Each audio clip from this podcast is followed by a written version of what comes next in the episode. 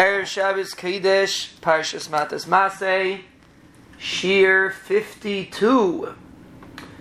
We are holding, uh, today's Ohr HaChaim is in, it's in Masei actually. It's Perek Lamed Gimel Pasuk Nun Hey. Listen to a beautiful Ohr HaChaim.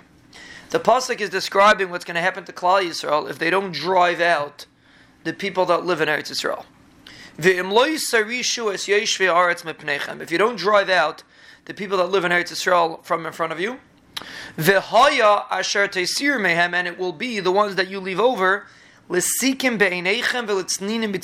will be thorns and pegs in your eyes, in your in your eyes and in your sides.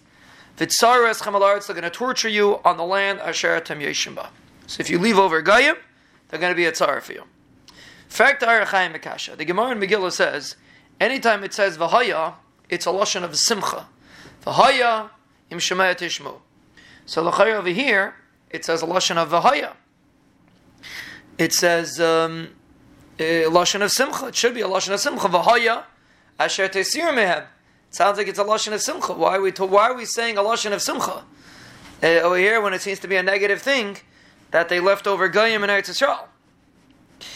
Zokt. The reason why it says a lashon of simcha is because Klal Yisrael leave them over, thinking that it will be beneficial for them. They figure they'll have some goyim. It always helps. You have extra Shabbos guy. You have you have your own cheshbainis.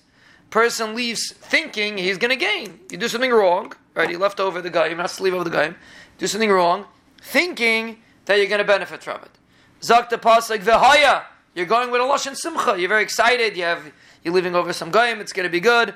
Zak the pasuk, no, it might seem besimcha in the beginning, but at the end, Rachmana litzlan, it's going to end up being a punishment. Zak Chaim, person has to realize whenever he does something, thinking, oh, this is going to be beneficial for me. I'll enhance my thing. I'll do this. I won't learn. I won't do this. I'll do that. I'll do something wrong. V'haya, you think it's going to be a lashon simcha?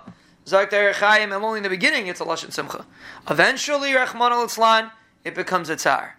And that's why the Torah says lashon of a to teach you that a person should never think that he's going to gain by doing the wrong thing. Ultimately, a person only gains by doing Ratzon Hashem.